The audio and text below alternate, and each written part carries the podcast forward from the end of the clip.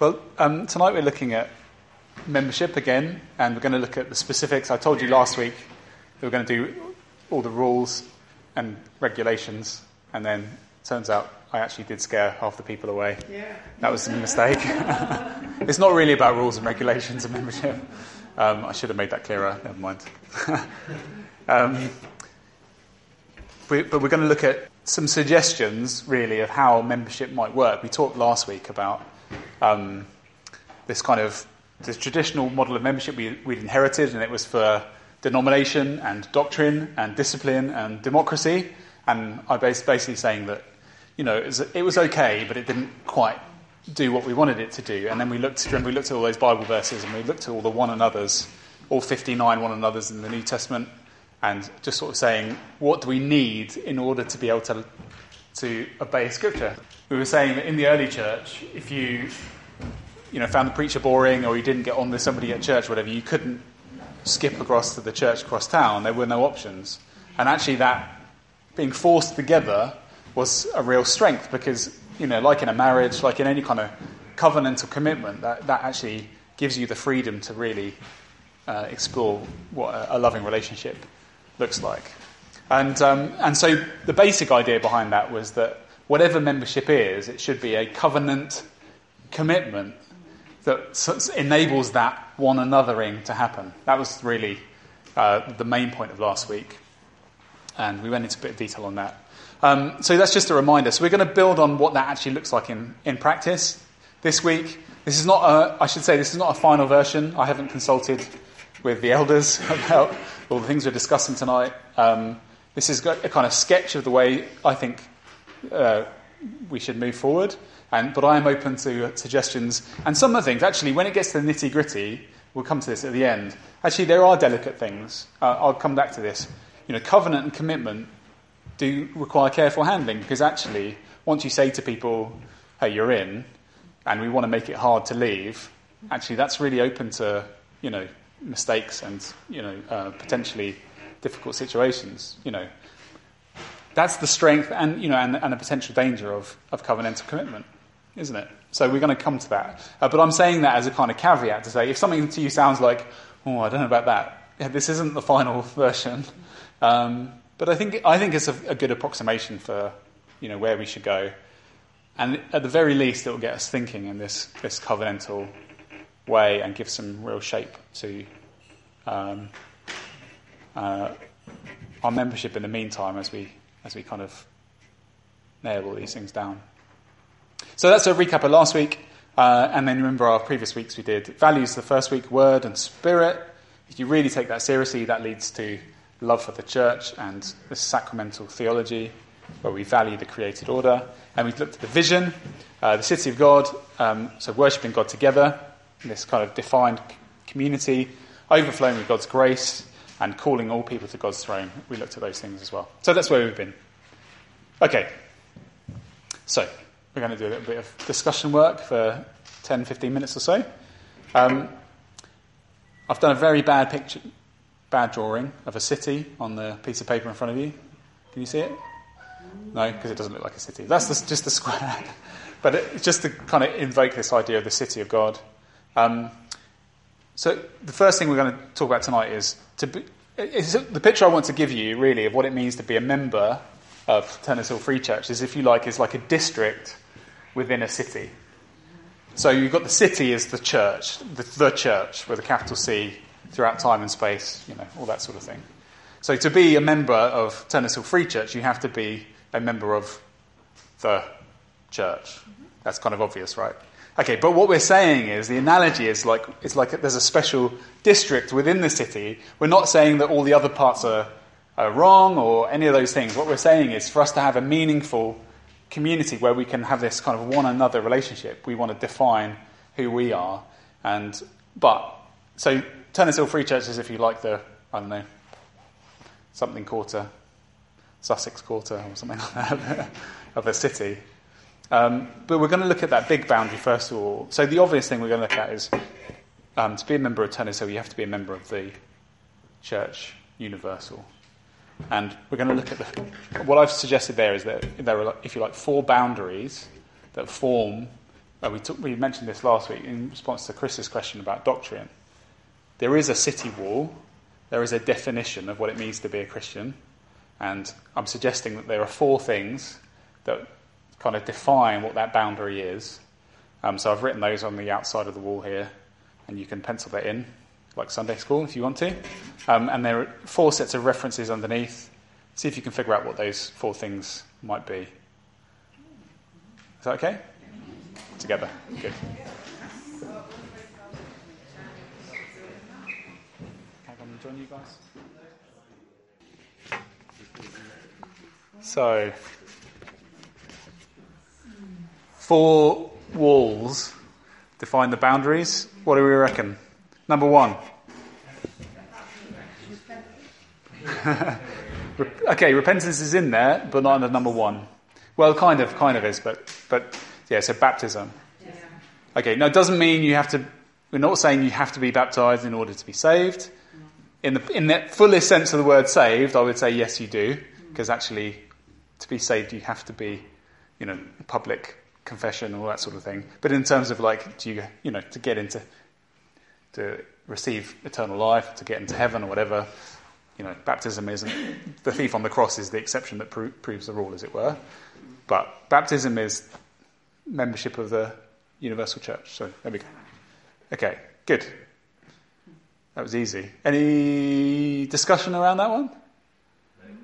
Okay, we're going to get home early today. I thought that was the one I was like, because it's interesting because you know some of these passages talk about being filled with the Spirit as well, but but you can't. The, the difficulty is making that a condition of, of of saying a person's not a Christian if they haven't had such and such an experience.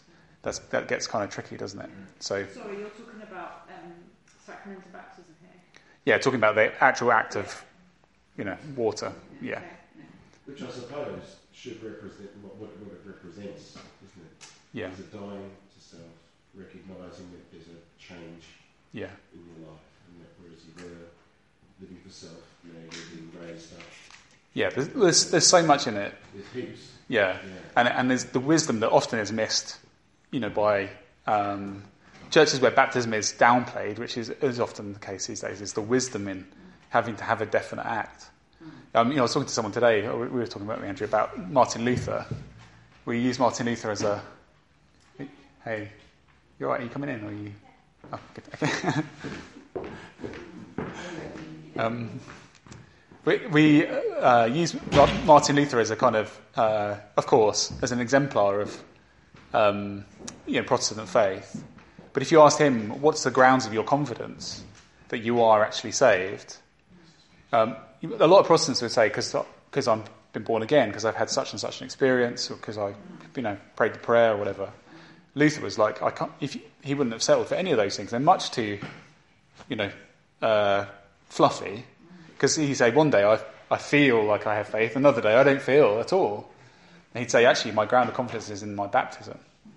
Controversially, you know, that was for Luther because it was he was Christ had baptized him, and Christ is trustworthy. Therefore, you know, it's really interesting. Anyway, I'm not saying we're Lutheran, but I'm just saying it's helpful to think that way. Okay, so that's number one. Number two. Uh,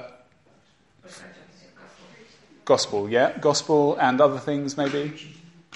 Preaching. Preaching. Okay, well, well, how would that be a, a sign of you know for you to be a member of a church? Yeah, yeah. But, God, God is man and resurrection. So yeah, resurrection, yeah. Jesus is Lord, yeah. Yeah. What did you say, Jackie? Truth. Truth, yeah, yeah. Okay, so lots of things, and you know, the the Bible verses speak about various aspects.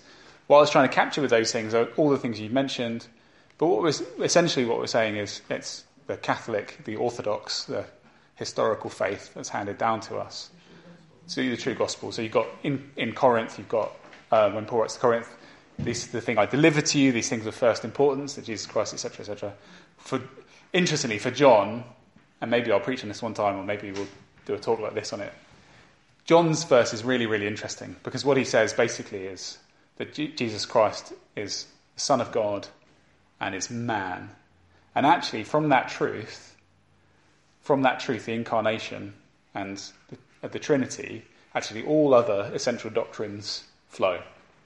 So actually, John's verse is the key verse because from there you can work backwards and say everything else that Christians believe dogmatically, that is, you know, something that you cannot fundamentally deny, and it distinguishes us from all, say, sub-Christian sects and all that sort of thing, are those two things: the Trinity and the, inc- the incarnation of God, that Jesus Christ is fully God and fully man.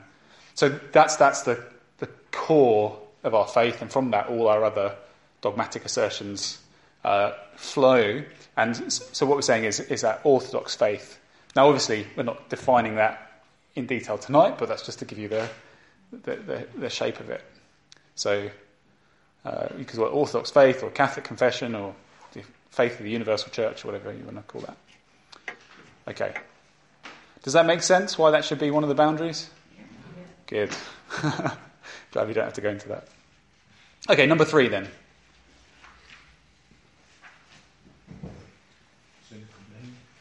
Sin is condemned, yeah, okay. Anyone else want to put it? Obedience. Repentance, obedience, holiness. All kind of mixed in together, right? Recognition, rejection, repentance, and sin.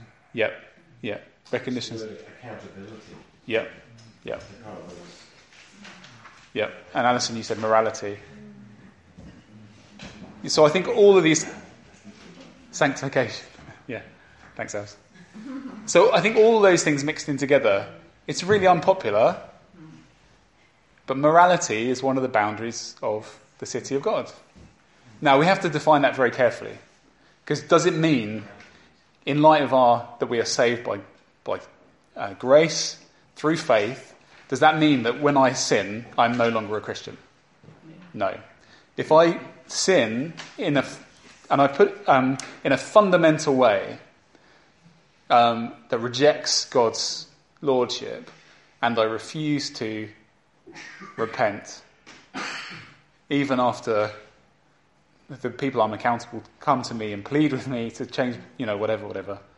At that point, then I'm outside of the city of God. Well, as far as humanly we can tell. Mm-hmm. So, what Paul was talking about in that very difficult um, verse in Corinthians expel the immoral brother, it says in the NIV, hand him over to Satan. Why?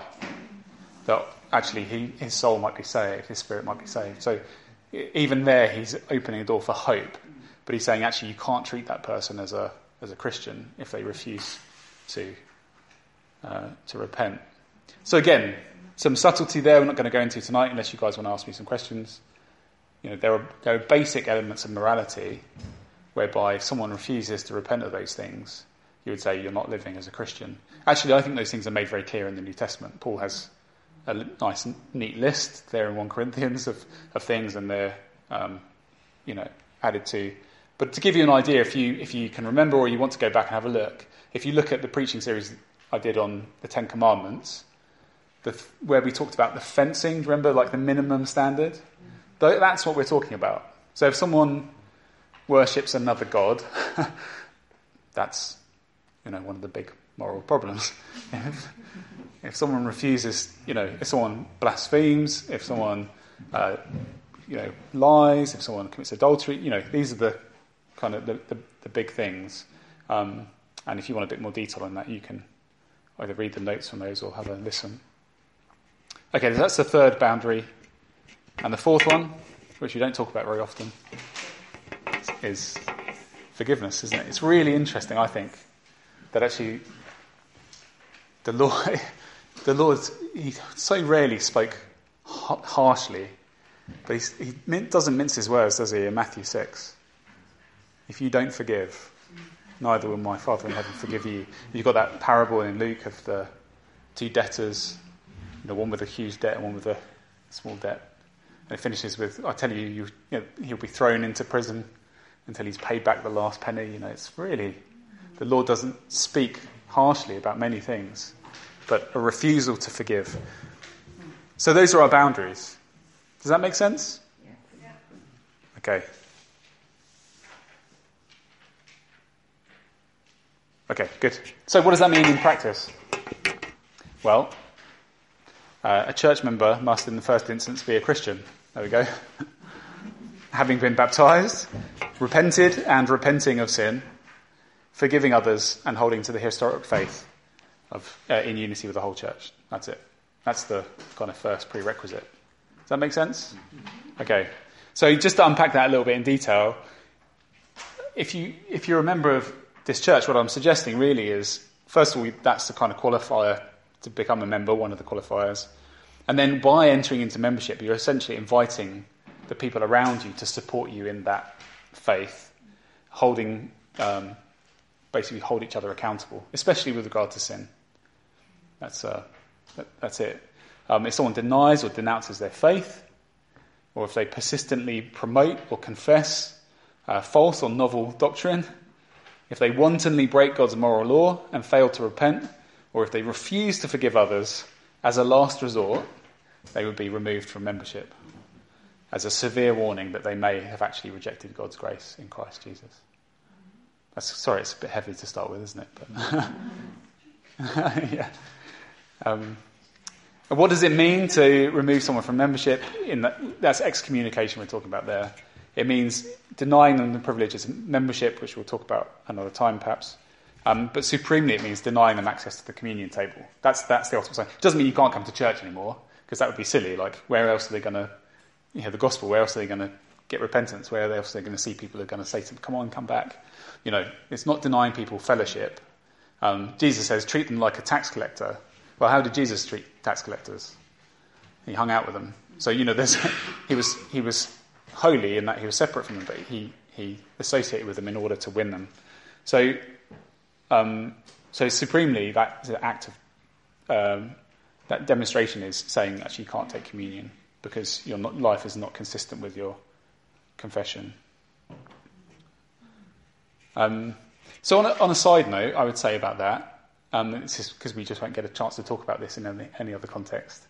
Um, communion, what we do on Sundays, the bread and the wine, is a covenant renewal for members of the universal church. So that's why we say if you normally take communion in your own church, feel free to join in with us. We're not going to pry into everyone's situation. If someone comes to communion, they present themselves as a Christian, that's between them and the Lord. We'll do our best to, you know, hold people to account. But um, so it's for the universal church. However, that does mean it shouldn't be given to someone who doesn't meet up to these four things. Well, whose job is that to police that? First, really hard question of the night. Primarily, it's the person themselves. So, in the church, if you're living in such a way as, you know, it's probably not going to be that you're denying your faith or you've renounced your faith, is it? I shouldn't think you want to take communion if that was the situation.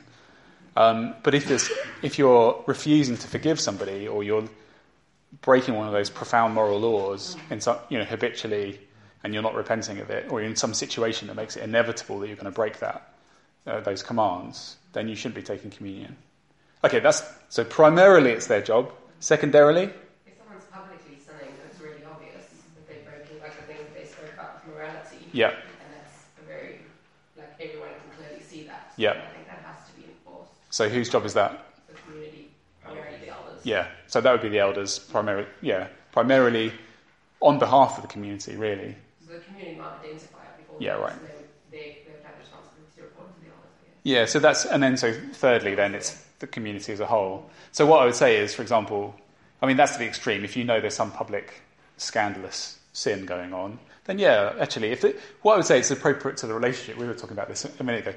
Actually, for the pastor and elder, I have a kind of unspoken um, responsibility, as do all the other elders. If something's going on in someone's life, doesn't matter how deep that relationship is, if they're a member of the church, I actually have a duty to go and talk to that person.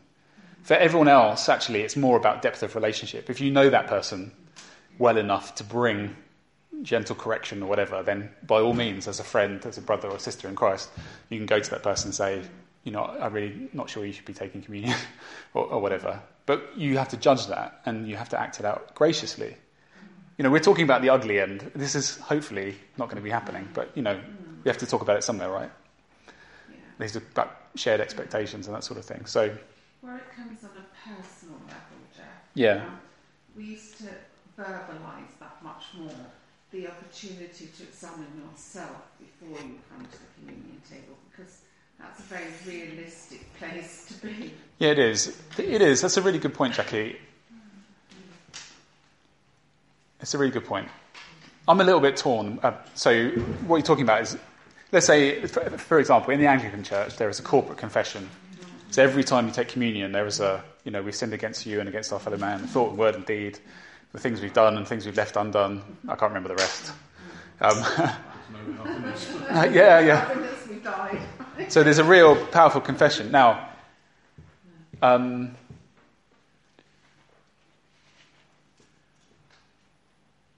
in other churches, the expectation is that that's understood. The, the thing is about saying that every time is it casts a certain tone to the communion celebration. On a very personal note, I don't mind sharing it with you guys. I, I find the Church of England one a little bit on the. I, this, it's an important thing to have the warning and the opportunity to confess sin. But I find the public compulsory confession of sin casts a certain negative tone on the communion ta- table, makes it all about forgiveness and not enough about new life. And that's why, so far, we've chosen not to do corporate confession sin. Um, especially because we, we've, and that may be temporary, because we've come out of, I think, in the past, communion took on a, a very sort of, it's just about forgiveness, and we're going to remember the cross, which of course is, we should be doing, but that's not all that, that the Eucharist is about. So that's, that's the reasoning behind why we haven't done that. You know, if you've got any thoughts on that, feel free to, you know, input to me and to other elders and so on if you think it would be good to have it. But, but part of it is like if we have this opportunity to do teaching, um, and we can say actually, or you know, we've got a members thing, um, and everyone understands actually this is what's going on at communion. You know, we, we can we can have a little reminder without going through the whole thing, and then leave it up to people individually. You know, as long as people understand what a serious situation it is, um, hopefully we can achieve the same result. But the intention is is there really that people come in that attitude. So. But There's no explanation or other Bible readings done at our communion now. It's, it's really words on the table and take the bread and wine. Very simplistic in that way. Yeah, I think. I mean, By design or Uh, to some extent, in that we want the core aspect of communion to be unchanging. So we want it to be predictable and repetitive on purpose because there are some things where you, you, you, you I don't want me or anybody else improvising at that moment, if that makes sense, because it's, it's so special. And actually, we have an aversion in our culture to repetition and ritual and so on because we think that spontaneity is what makes things, you know, that's a cultural, you know, no, we don't actually think that, but it's something we, t- we tell each other that spontaneity is what makes something valid. But actually, if you apply that to a relationship, you know, an awful lot of what happens in a, in a, in a close relationship is habitual and full of meaning. And um, so the core of it, yes, as in we want there to be a prayer of uh, epiclesis, as they used to call it, which we're asking the Holy Spirit to bless the gifts, and then we want the the words of institution to be set. Um, we want those things. However, I do think there's space maybe for more either side of that. We talked about that. So.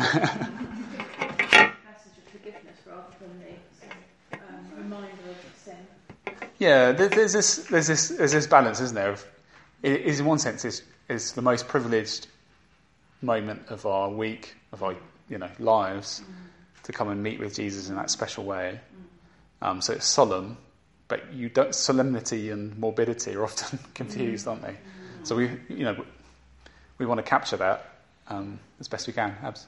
For some people, that, that constant focus on their sin can become quite a burden, like the guilt can become an overwhelming burden. Some people don't need that constant re examination, it can bring out a lot of anxiety and things like that. And I think um, it's so, I mean, it's not necessarily kind of something that needs to happen every week for everybody. For some people, they need to know that there is freedom in, in and that there is a moment where Jesus is fully present with them through the communion. So Yeah. and that that can be a really freeing moment, like a relief, and it, you know, so everything has a, a pro and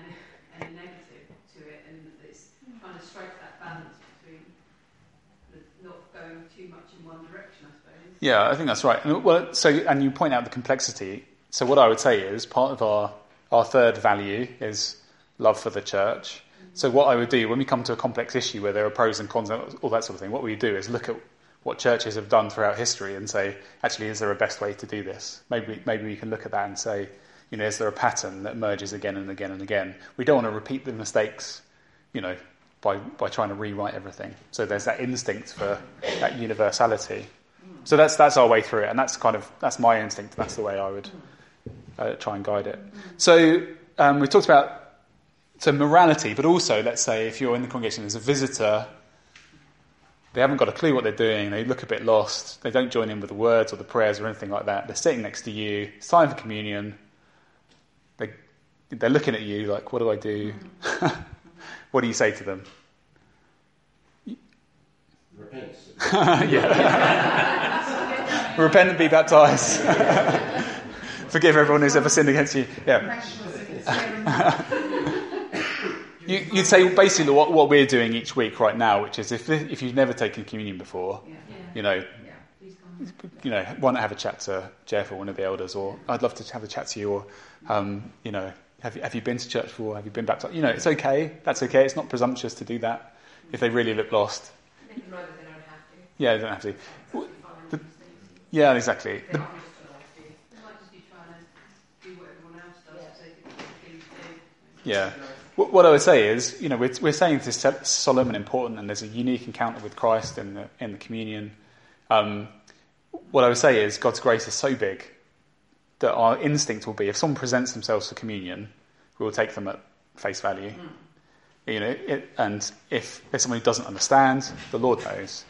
If there's someone who's there because they've literally just been taken along, or whatever, the Lord knows. And you know, because of the embarrassment, humiliation of saying, "Oh no," unless it's scandalous, like there's someone who's in a really bad situation, then we wouldn't refuse people at, at that point. Well, I think the implication, which applies, think, to the new person, Yeah, as well as to us, yeah, is that uh, we have a good biblical understanding right, about the concepts and what's yeah, Um, because all of, all of this is a, it's a, it's a sacrament, it's a, it's a, it's a symbol of, of all of these other great truths, isn't it? yeah. So, um, you're not going to be able to do a thorough teaching on Every time, no. you know, there or, or communion right there. But what you can do is have a commitment to be teaching the, the principles and what's all about. That's right. And, So and that we're all on the same page. Yeah, so that's, you know, like, so why t- nights like tonight are important, and and then we can always add a guided word if it's likely that there are going to be a lot of people there who don't understand. Then by all means, throw an extra, you know, little public whatever in. Yeah. So um, so that's a that's that's a kind of side note about communion, but you know, communion acts as that kind of sy- symbol of that boundary wall, really, because it's a baptism is the covenant entry and communion is the covenant renewal.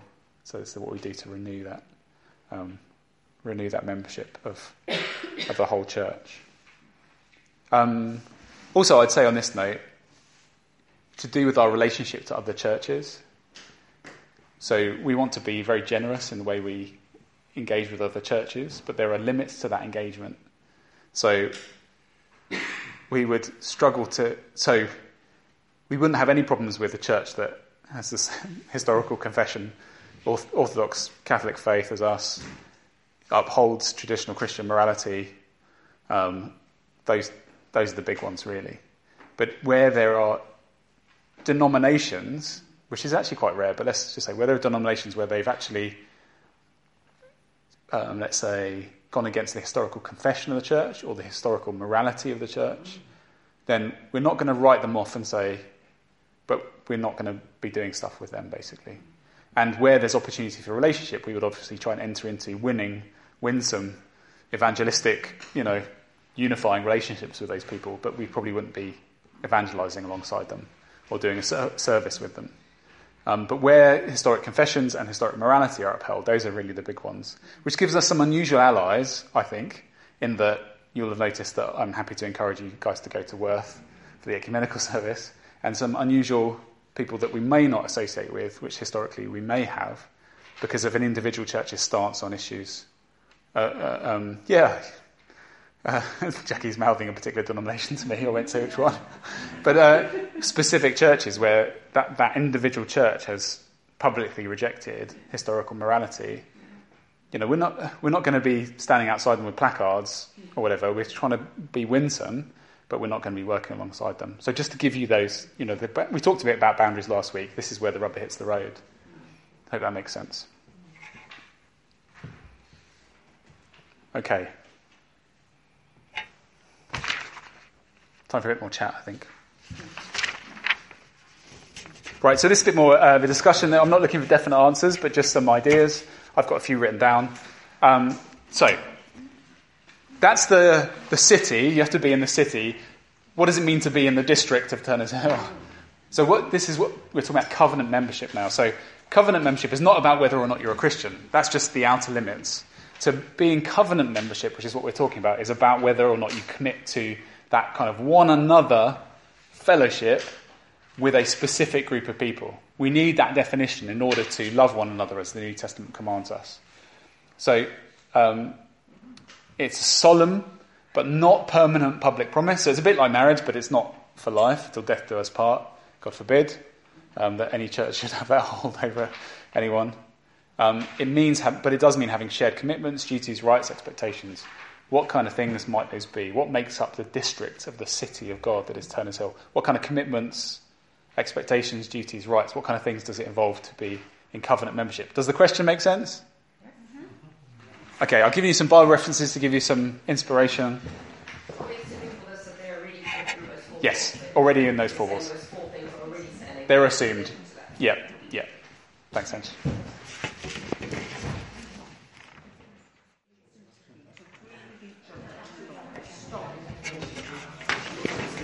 Okay, don't worry if you haven't quite got to the end. Um, so, what do we reckon then? I'm not looking for definite answers. I've got a list of things which kind of sum up, but you might spot things that I don't. And like I say, this isn't the final thing. So, you know, feel free just to shout out some things. What does it mean? What kind of things would we include in sort of the covenant commitment? So, just to recap, what we're saying is when you, if to be a member of the church here, here what we want is for you to be a Christian in the way we first defined. But then also we're sort of saying, but we're like a community within the community of the church. And we, we're kind of signing up to a common life that enables us to love one another like the Bible commands. So, what, what kind of things should we sign up for to be members, other than be a Christian? Come on, anyone? Knowing one another? Knowing each other, yeah, yeah definitely. Meeting together regularly. Meeting together regularly. Yep. Sharing. Encouraging each other, sharing. Prayer together, yeah. Supporting leadership. Supporting leadership, yeah. Hospitality, communion. T- doing good, yeah. Giving, yep. Submitting to the leaders, yep. All the good leadership ones. Paying the leaders. D- double what is the question? double what a part time worker earns at McDonald's or double what a lawyer earns? That's the question. um, humility towards each other, yeah, yeah. Yeah, restoration, yeah. Dealing with sin well.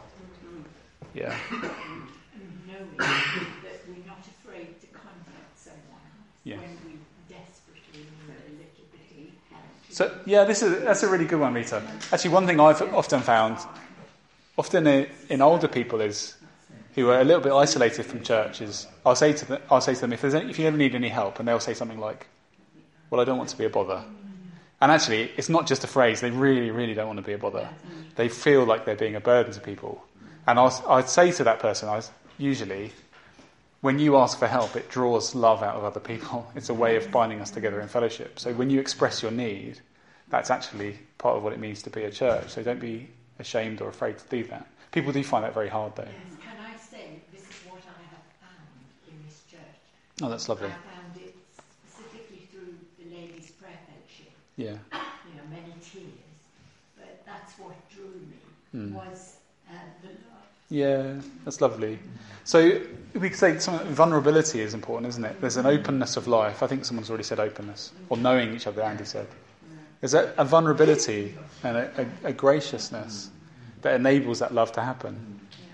Yeah. Promoting one another as, as in there as well. Promoting each other, honouring one another above yourselves. Paying the preacher. Paying the preacher. Thanks.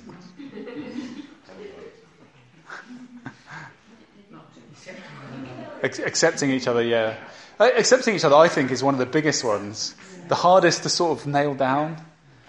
But but it is.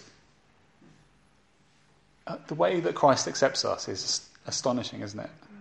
I mean, that's you know, I keep coming back to that. If I'm not sure I can even accept myself that way, let alone other people. you know, like the way that Christ accepts me, and, and it's not an acceptance that leaves me where I am. You know, that's you know that's the confusion, isn't it? Like, it's not just that we tolerate each other, but it's that because toler- tolerance isn't love, but acceptance is the is the prerequisite for, for a loving relationship to grow. And uh, you know, it's just it's what does acceptance looks like? It look like it means not judging on first appearances, persevering in difficult relationships, assuming the best about people. You know, getting over all those bumps in the road, those hurdles that are down to our insecurity usually, or our you know lack of experience of building a relationship, or And also, not judging on perseverance not judging on yeah, just just not judging on appearances. It's not prejudging appearances before I get anywhere near what the person's actually like. Yeah, and it's not, and you know, you, you know, not expecting them to change because you want them to change or Yeah. whatever, but accepting them always. Yeah. Well, that's, that's another one, isn't it? Like, you know, like not being coercive in our relationship. So, like, um, you know, I, it's it's very easy to love someone. Like, you can sort of love someone temporarily because eventually I'll get them to be just like me. but actually, accepting someone in the sense of like, actually, one day when they're fully like fully Christ-like, they'll still be completely nothing like me. I still might find some of the things they say puzzling or why they did something confusing or whatever. They still might be a mystery to me, but that doesn't mean there's anything wrong with them. That's really hard to do. Um, yeah, I think I think also like that persevering in relationship. Like I think hope has such a like we talked about marriage last week um, as an analogy for membership. Um, and the great thing about marriage, of course, not just that it's unbreakable, but also that the Lord is in it. So God joins two people together. It is impossible otherwise, as the evidence suggests. It's a really, really hard thing to do. Um, but what that gives you is hope that actually what seems insurmountable, some personality clash, some historic feud, or whatever, humanly may be impossible, but because, because Christ is in the church and the Holy Spirit is at work, it's never impossible. We can never give up on one another. And you know, I've had to say that to people who said, you know, well, I'm happy to go to church with such and such, but don't expect me to be their friend. well, that's you know, I know why you feel like that. I felt like that, but that's that's not that's not what church is. Church is a command to love one another, to overcome those obstacles. So we need something that gives us that strength, don't we? Anything else in the verses?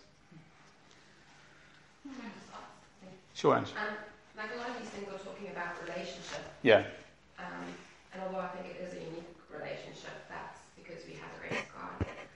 You use the language covenants, and that hasn't necessarily what's it, what makes this a covenant relationship hasn't really come out in these verses Yeah, necessarily. yeah, I agree with you. Understanding of what covenant means. Yeah, like so last week we spoke about marriage. so It's more than just a friendship or a yeah. being out together or something. Yeah, so I guess what I'm pushing towards is that actually I want us to get to a situation where, as a church, when we come into membership, we actually make some sort of covenant promise. And we're not claiming it's like a biblical requirement because we're not saying if you don't do this, you're not a Christian because you can be a Christian. you can come to church and, and join in with everything without making. But it's, it's I guess the closest analogy is something like a rule of faith. Like you get, like the Augustinian monks make a promise when they enter into a community. They sign up to like this optional subset of things. It's not compulsory. It doesn't mean you're a Christian or not a Christian, but it's it's a way of actually the reason they do that is exactly the same as I'm talking about here. It enables them to genuinely love one another. And so they have submission to the abbot and they have a certain way of doing things and so on. And they all follow that together in order to, to enable that love. And you know, I'm not saying we need exactly the same thing because that would mean you all had to sell everything and give it to the church. I'm not talking about that. But some kind of covenant promise where these things are, are explicit. And also, this is the difficult bit, some way of making it a thing when somebody leaves. The difficulty is not, you know, if you want, if you're a monk and you want to leave the monastery, actually, in the end, there's nothing they can do about it. I mean, they don't, they can't lock you in your cell.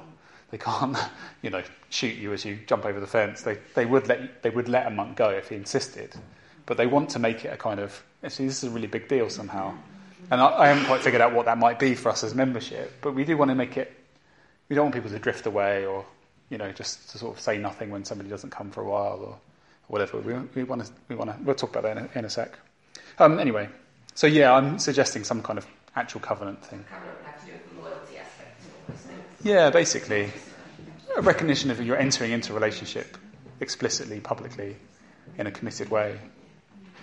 So um, here's, here's the things uh, you know I've, I've suggested that touch on some of the stuff you said, and I think are helpful for us to express. So um, a covenant member should commit to weekly public worship with the church at Turners Hill, with obvious exceptions, you know, like holidays and sickness and all that sort of thing. But actually, you know, it's, it's not like one week off, one week on. It's not church hopping and that sort of thing. So that's kind of obvious. Co- uh, commitment to fellowship, um, prayer, communion and teaching. A commitment to the communal life of the church outside public worship. So, what, what it, so like for example, if you do a Tuesday teaching evening, and the, you know, the elders say we really want everyone to come to this, like if you can come on a Tuesday, we'd expect you to come, unless you know there's some like with Sunday, some obvious reason why you can't, you work on a Tuesday, whatever, whatever. But, you know, we would expect that kind of commitment to things. And likewise, like church meetings, voting for things, all that sort of stuff. There's a commitment to say, I will, I will come to that. You know, that's, it's kind of obvious, but actually, my experience says these things actually do need saying. Um, because otherwise people do treat them as optional. Um, commitment to common discipline. So what I mean is there may be a way of us worshipping together. It's not like you have to do this because you're a Christian, but let's do this because we're a community. Like, um, let's have a fast. We're going to fast, you know, uh, in this way for a week in January, let's say. And if you're able to do that, you would join in because we're together in this. You know, you know nobody's going to like be checking up on you, but it's, it's that kind of relational commitment. Uh, we're going to call a special prayer meeting because someone's sick. You know, it's that commitment to join in with that. Um, so, common disciplines, that is, I mean that in the loose sense of discipline. Um, submit to the pastoral authority of the elders with humility. I mean, that's a sensitive one, but it's, you know, it's, it's there, isn't it? So, pastoral authority means lots of different things. But um, essentially, you're, you're sort of acknowledging the fact that actually by joining a church, you are inviting a certain group of people to pastor you. Mm. Most of the time, that will involve them saying lovely, encouraging, gracious, gentle, mm-hmm. edifying things to you. Sometimes it may mean them saying, stop it. or if you don't stop it, you know, bad things might happen in your life, or, you know, or teaching you stuff that you didn't know, you know. And it's just that, that recognition that you're entering into that relationship is really helpful. You know, I've had to, I've had not many, one or two, really awkward situations where actually some really big thing is happening in someone's life. The last thing they expected was for the pastor to come along and say, I really don't think you should do that. And so because of that, it, you know, it's just not received well. It's just not even on their mind that somebody might have an interest in this, you know, so just having that is, is, is important. So pastoral authority is one thing. Submission to the leadership of the church, I mean this in a slightly different sense. The leadership means like we're an organisation so we have to make decisions about how we run and that sort of thing. And just for unity, like not grumbling and you know, being behind your leaders, leading is difficult because sometimes you've got to make judgment calls. Sometimes you're 51% certain this is the right way to go. And that means you choose it, and 49 out of 100 people disagree with you. But somebody's got to make a choice. And so when, by entering into membership, we're saying, do you know what? When the leaders say we're going to do this, if it's not immoral, if it's not unbiblical, you know, if it's a matter of conscience, you know, uh, it's a judgment call, then I'll support them in that because that's a hard job to do. Um, submitting to the will of the congregation. So there's certain things that we will vote about. Again, not we're not really voting on doctrine or things like that, but you know, maybe sometimes the elders will come to church and say, "We're not sure what to do about this. We'd like you to vote, or we want to appoint someone. We'd like you to vote." When you enter into membership, you're saying, I submit to the congregation in these matters. So if the vote goes against something you would like, You don't get to walk away easily from that, or you've decided in advance not to walk away. Whether you do or not is up to you, of course. But you know, that's that's kind of making that explicit. I think is really important. Uh, commit to the financial support of the church, so not not just paying the pastor. Thank you. I very much appreciate my salary and my house, and and I really love my job as well. So that's really nice. um, but actually, actually, we have a moral duty. I would say. Aside, this isn't just about this. Little, this is one of the moral commands. We do have a moral duty to to support the uh, the mission of the church. So we do have to to support public worship in Turners Hill, to enable evangelism in Turners Hill, to enable the good works of the community of Christ to overflow into the world in, you know, in all the communities that we touch. We have a financial responsibility to enable those things. So that's actually a, one of the outer wall things. But, uh, um, but also we have this kind of district thing. We want to, you know, honour this church and, you know, support it financially. So, um, do you all know where the financial support of the com- church, who pays for the stuff at the church? What are our funding sources? Anyone, everyone know? The congregation and and no one else. HMRC, who gives us gift aid, yeah. so that actually, and we will make because actually there's some people who don't know, but you know we, we are entirely supported by you and the other members of the congregation. We don't have any outside support, so um, which is really cool, really remarkable that we don't just run the church; we do all the other mission stuff that we do. Um, again, thank you. But it's good to, we do need to make that explicit. Um, a commitment to unity of doctrinal expression. You'll love this one. so, what I'm saying is, we're committed to the, the Catholic small c, Orthodox small o, historical faith, universal faith of the church. However, we do need to express that faith in concrete terms. So, that doesn't just mean like, I'm not going to stand up the pulpit and go, oh, you guys all know what we mean. It's what Christians have always believed. I will express that faith in specific terms. And um, usually that would be building on the Reformed tradition. So we'll talk about, for example, the nature of our salvation in terms of adoption, justification, sanctification. Now, without getting too technical, some of those things will be modified by the fact that we are also charismatic and also loving the church and also sacramental. But that's our, our basis. So, what I'm asking of you is basically to say, you know, if you're from a different tradition, bear with the language and don't fall out over it. Oh, and also we're gonna we're also going to take certain lines on things. I will never preach premillennial uh, doctrine from my pulpit. I'm not completely convinced that it's wrong. I'm 99% convinced that it's wrong. And so premillennium is is the idea that Jesus will come back and reign for a thousand literal years before the end of the Last Judgment. You know, I believe in that the millennium mentioned in Revelation is symbolic and represents the time from Christ's ascension to his return. So that's called amillennial position. So we will express our faith, we will express those things in a certain way. We're not going to fall out about those things, but I'd ask you not to go around telling people that what's preached from the pulpit over these disputable things is is incorrect or evangelizing, you know, about your sort of certain specific position on the millennium or baptism or you know, any of these things that historically have been disputed. Um, we will try not to take a specific line on things where it doesn't matter. you know, man, Paul, Paul specifically warns Timothy, for example, we just don't get bogged down in pointless controversy. You know, the goal of this command is love. Um, so, unity of doctrinal expression, and last one for me was commitment to resolving issues without division and without just jumping ship. You know, if you get upset, don't, you know, it's so sad and it's happened a few times. People have just, they've got upset about something and they've left, they've never said anything to anybody. Uh, and, you know, when pe- people skip church for a few weeks, you know, prior to what I've just said now, you know, we don't have a common expectation. So you kind of leave it a while and then, you know, you, you don't want to intrude. So how long do you leave it? And then you ring them up, you know, whatever. And you, you kind of wait for people to come back, and you, it's often all sorts of things going on in people's minds. Sometimes even people, I've even said this, you know, people are sort of playing a game where it's like, I wanted to see how long it would be before you rang. Mm. You know, yeah, um, you, well, you feel like an idiot for not ringing earlier, but, you know, also. Um, anyway, so it's a commitment to not just disappear, you know, and, and to resolve conflict in a, in a healthy way. So you know, we'll make some of these things more definite. Okay, we're going to finish. It's getting late. Let me finish with these things. So, what, are, what reasons might we have for leaving membership? One, excommunication. Hopefully that will never happen, but you know we've already discussed it.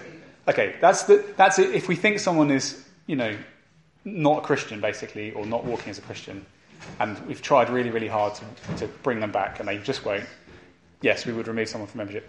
Okay, second one, which is much much less, which is basically saying, look, we've got this common standard we all agreed to, and you can't or you just won't kind of buy into it. You know, you only come to church once a month, or you never, you know, you uh, literally never get involved in anything, or um, like you're constantly grumbling about the leadership decisions, you know, and you really can't reconcile yourself to it. I just think it's better if you're not a member. We would probably ask someone to be removed. If someone just disappears, we would remove them from membership if we can't contact them or they don't want to be brought back in, that sort of thing. So that's, we're not saying they're not Christian. We're not saying anything about their faith as such, but we're just saying, actually, for us to work as a loving community, we do need to have a certain certain boundaries. Okay, soft Brexit.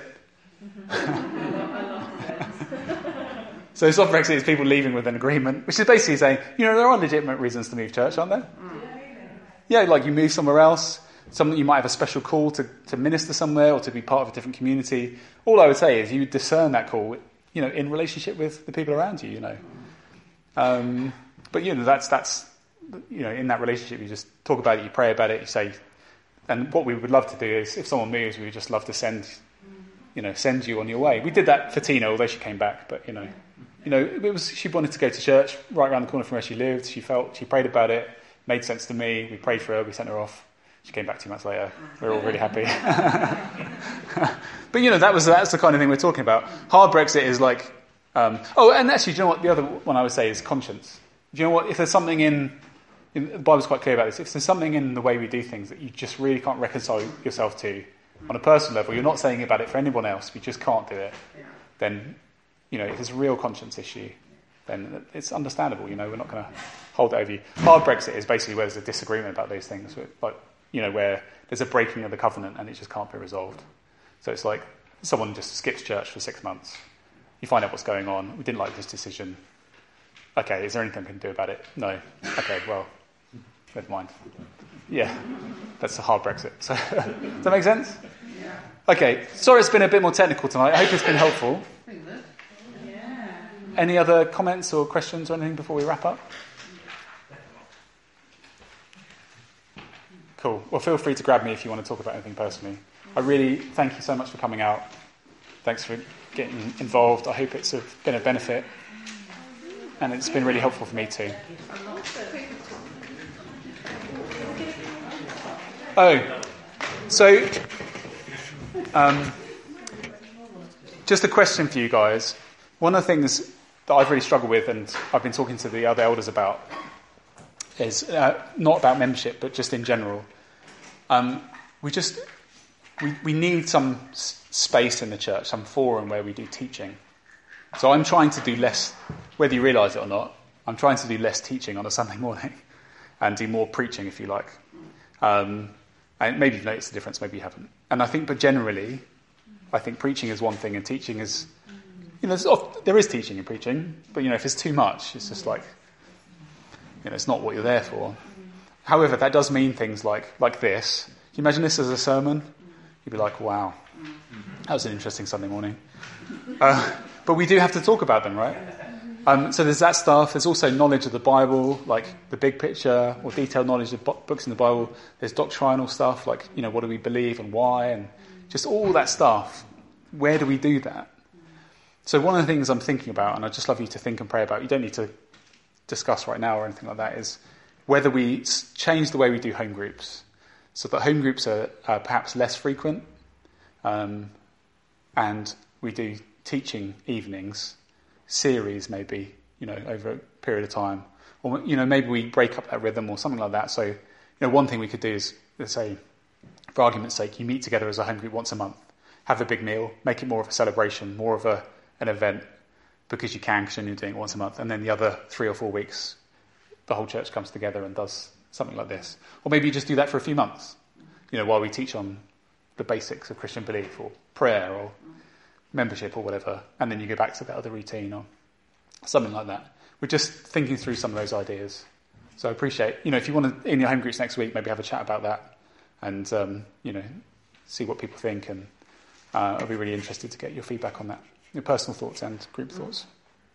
Sorry to interrupt you. Sure. Um, is home group, what's kind of like the format? Is it um, getting together in prayer or uh, reading or. So, so far, home groups have been that we, the, a Bible, in most of the home groups, we prepare a Bible study that's based on the, whatever's preached on the previous Sunday. Okay.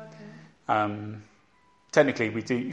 Each home group can do whatever they whatever they want. It's just the, the burden of preparing something means that it's easier to do that. Um, uh, so that's what we do at the moment. But there's questions about whether that's the right way to continue or not. So, yeah. Good. I'm going to pray and then you guys can go.